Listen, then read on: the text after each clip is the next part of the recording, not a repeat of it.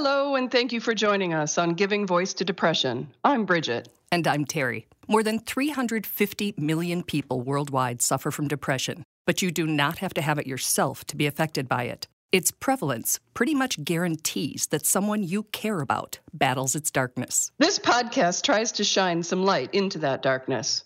We're not experts and we're not therapists. We're sisters and best friends who live with depression and who are committed to encouraging healthy, healing conversations about mental illness.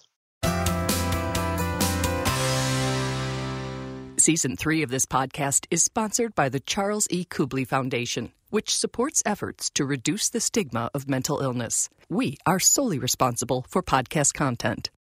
Hello, Bridget. Hi, Terry. As a mother of two teens, I gotta say, it can be really difficult to distinguish between surly teen behavior and a true red flag that is something more serious and that demands attention. And today's guest, Sally, shares with us her story in hopes of reminding us all to stay alert and to pay attention and to support our youth. And at nearly 70, she's looking back at her 10 year old self and her 13 year old self and saying there were signs and there were things that could have and should have been done, but weren't. And it was a different time, but we don't have that excuse anymore. So she's asking us to listen and pay attention to those 10 year olds or whatever year olds in our lives, to tune in and step in. Right. And yet she's doing that without blame. She's saying that it was a lack of education, mm-hmm. which I really appreciated. Mm-hmm. And here's Sally giving voice to depression. So, do you remember that kid in school who always seemed kind of sad? She may have even been your friend, but you knew you were having a good time. And she, well, you never really knew. Sally was that kid one of way too many who all think they're the only one. My friends were happy people, and I slept. I slept as much as I possibly could through my teenage years, and I thought that I just wasn't like them. I didn't realize that my my constant fear, sadness, darkness of my teenage years might be something more than just puberty, um, loving uh, Camus and Sartre, and, and and and reading dark things. You know that that could be an indicator of something that was going on in my mind mm-hmm. or my brain. I thought I just had an old soul and a dark mind and that I was unusual. While excessive sleeping is a common symptom of depression, it's not always recognized. And it certainly wasn't in the 60s for Sally. Nobody really took notice, even after Sally hit her lowest childhood point. And that occurred with the death of my grandmother, who was my savior, my protector, the one who hugged me the most and told me that I was all those things that little girls want to hear. I didn't know she was dying somehow, mm-hmm. and I, I just fell apart. And then after that, I had to deal with parents who were, let's say, uneducated about how to help a child grieve. And there was nowhere to go with those feelings. Years later, Sally found an outlet for them and sent up a flare with a book of poetry she wrote for a high school English class. Probably other young girls were, you know, writing about first love or springtime, and, and mine was about how dark the day was and how, you know, deep the pain was. And those are not generally uh, well, who's who's to say? I mean, some teenagers do, you know, have deep imaginations, mm-hmm. and so you know, they're maybe it's not depression, maybe it's just some sadness on that given day that they were writing a poem. Right. Who knows? But I have a, a booklet full of those mm-hmm. deep, dark poems. I certainly thought about suicide when I was a child. Mm-hmm not so much in the how would I kill myself, but more in the why am I here? Mm-hmm. Uh, you know, who made me live like this? Her thoughts were so dark, so different from the other kids, that her teacher was concerned enough to call her parents and tell them there might be something wrong with Sally. They did not tell me that the teacher had called, mm. or they didn't ask me any questions. Like, how are you? Like, how are you? Yeah, I don't remember that at all. If if they did, I just shoved it off into a corner and took a nap. Mm-hmm. So, I do believe that it was shame, mm-hmm. or maybe even guilt, or it could have been the influence of the United States Marine Corps, World War II, upon my father, yes. who said, uh, as a family, we can take care of this. And Sally has believed for years that that's about the time depression showed up in her life with its moving van. But recently, when going through some things her parents had saved, she discovered, in that very book of her dark poems from high school, that it started even earlier. I found a letter that I wrote to my grandmother from camp when I was 10 years old. Okay. And in the envelope with the uh, four cent stamp, uh, and it was probably pre addressed. I know I didn't ever write this sort of thing to my parents. Would you like to hear it? I'd love it. Dear Grandma, I'm having a nice time, but I wish I were with you. It's so lonely. Right now, I'm alone. The rest are out getting leaves for a scrapbook. I feel like crying because I miss you so much. Last night and this morning it rained. So I guess I might be having fun. I better close before I break down and cry. So goodbye, your granddaughter, I guess I might be having fun. Well, I guess I might have been having fun. I don't know. And Sally really doesn't know because camp might have been a truly wonderful time, but her childhood depression simply didn't allow her to experience it. But now, at 69, Sally wants that history to be history. If, in fact, at age 10, I could write that kind of a letter home I, I, I think if I had been that grandmother and gotten that letter, I, I would have talked to my children first and said, I'm hauling this child off to a therapist. Mm-hmm. And then I would have found out, as that child, I was not alone. Mm-hmm. And I think that's the most important thing. But I still think, I think we have an opportunity here today mm-hmm. to make sure that little 10 year olds like me mm-hmm. off at camp mm-hmm. aren't suffering. I think that we can be so much more aware and we can access so much more help and assistance as parents, as mentors, as teachers. Uh, there's just there's so much more help for children like I was. Without assistance and support herself, Sally was 21 before she was diagnosed with depression, and in her 40s before she took medication for it. Meds actually prescribed for a totally different issue. He said, Now, this is an antidepressant, not a pain medication. And I must have looked quizzical. And he said, It'll work. Mm-hmm. And I said, Okay, I'll, I'll give it a try. And a couple of weeks into the therapy to get rid of the pain, I woke up one day and the sun was brighter and I felt happy, kind of the happiness that you feel on a birthday when your friends are there and wow. there's a present that you hoped you would get and there was a big cake. Oh my. And it was, you know, just another dumb day in February and I felt great. And I I did not know what that was until the second day when I felt that again and again and again and again. Two things need pointing out here.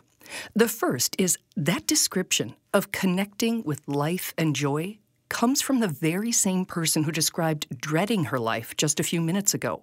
So when you hear, it will pass, life is worth living, or you will get out of that dark hole, don't dismiss those as bumper stickers or platitudes. Depression is treatable. And the second is that few, if any, real life medication stories end like the scene in The Wizard of Oz, where suddenly it's technicolor versus black and white, and we live happily ever after. Like most people on medication, in the early days. I thought, I'm cured. Right. So after probably six months, I said, Oh, I don't need this anymore. And then went through many, many years of trying different medications and had, well, I moved a lot, so I had a lot of new uh, psychiatrists, new therapists, and who would say, "Oh, well, we have this new one called mm-hmm. whatever. Mm-hmm. Let's try this," and uh, they were not effective mm-hmm. until, actually, until I was in my late fifties, and I uh, was given another medication which is chemically very similar to the first one that I took. And again, it was waking up on a birthday again. The sun was shining, the leaves were green, and I felt so much better. And in talking with the psychiatrist at the time, he said, You will probably need to be on medication every day of your life. If for any reason you have some intellectual or rational thought that you shouldn't be on medication, call me immediately because you cannot stop taking medication you have to let it get out of your system. But he said, but I don't advise that you ever do that. Mm-hmm. And so I have not. I've always taken my medication. And Sally built and has a life she's proud of. And and managed to have a career ultimately. A good career. Uh, well, it was a good career, yeah. absolutely. Uh, it's powerful. Uh, it started out slowly. Mm-hmm built myself into a vice president of a multinational corporation mm-hmm. and lived in Manhattan and, you know, with all the bells and whistles that one can achieve in a career. Mm-hmm. And fleetingly and situationally sought therapy. I have wonderful things in my life. I've got a puppy, all of the wonderful things. And yet, it's still that pit you fall into. We asked Sally to describe her pit, and she immediately spoke of a beautiful navy blue wool coat she used to have. The, f- the feeling for me is all of a sudden I find I'm wearing that coat and it has gotten rain soaked and cold, and I can barely stand up from it. There is also the, the quintessential pit. Uh, it's annihilation somehow. That I, you know, I can't recover from this. It's too awful. It's too big. It's too heavy. It's too cold. And I'm in this pit forever. So that's, you know, that's how it feels. I know better. Mm-hmm. And sometimes I wonder how I know better. Sally's retired now, and not only sharing her story and perspective with us in this episode, she's also sharing of herself, working seven days a week, unpaid until we get more funding. Sorry, Sally. Monitoring Giving Voice to Depression's social media, personally responding to each and every comment because she knows how important it is to know that someone's there, someone's listening, someone cares and understands. You know, at my elder age, mm-hmm. looking back, uh, if I had gone away to college, for example, and I had the internet and I had podcasts that I could listen to without anyone knowing about it, I would have been in a much better place. I would have probably demanded support mm-hmm. From a therapist um, I think there would have been um, no question that a guidance counselor or a, a teacher's comments would have had a bigger effect on, on my family, mm-hmm. on my parents. So tune in to the whole of the children in your life, their physical and their mental health. We put a lot of band aids on a lot of scraped knees, but we don't routinely ask if everything's okay. Really okay when something seems off with a child. And so I think, you know, if by ending the stigma, by educating everybody about what this is, we can get to the point where children who have depression, no matter what age, are identified and are directed toward the help they need, including every member of their family. Mm-hmm. Can I say it depresses me when I find out how many youthful suicides there are, mm-hmm. and and it, they need not be. Um, so, yeah, I think looking back, I think you know any help that I would have been given, and by that I mean qualified help, right, right. Uh, would have changed the direction of my life. Well, I'm glad you're still here. Thank you. I'm happy to be here too. I love that word demand when she said demand support.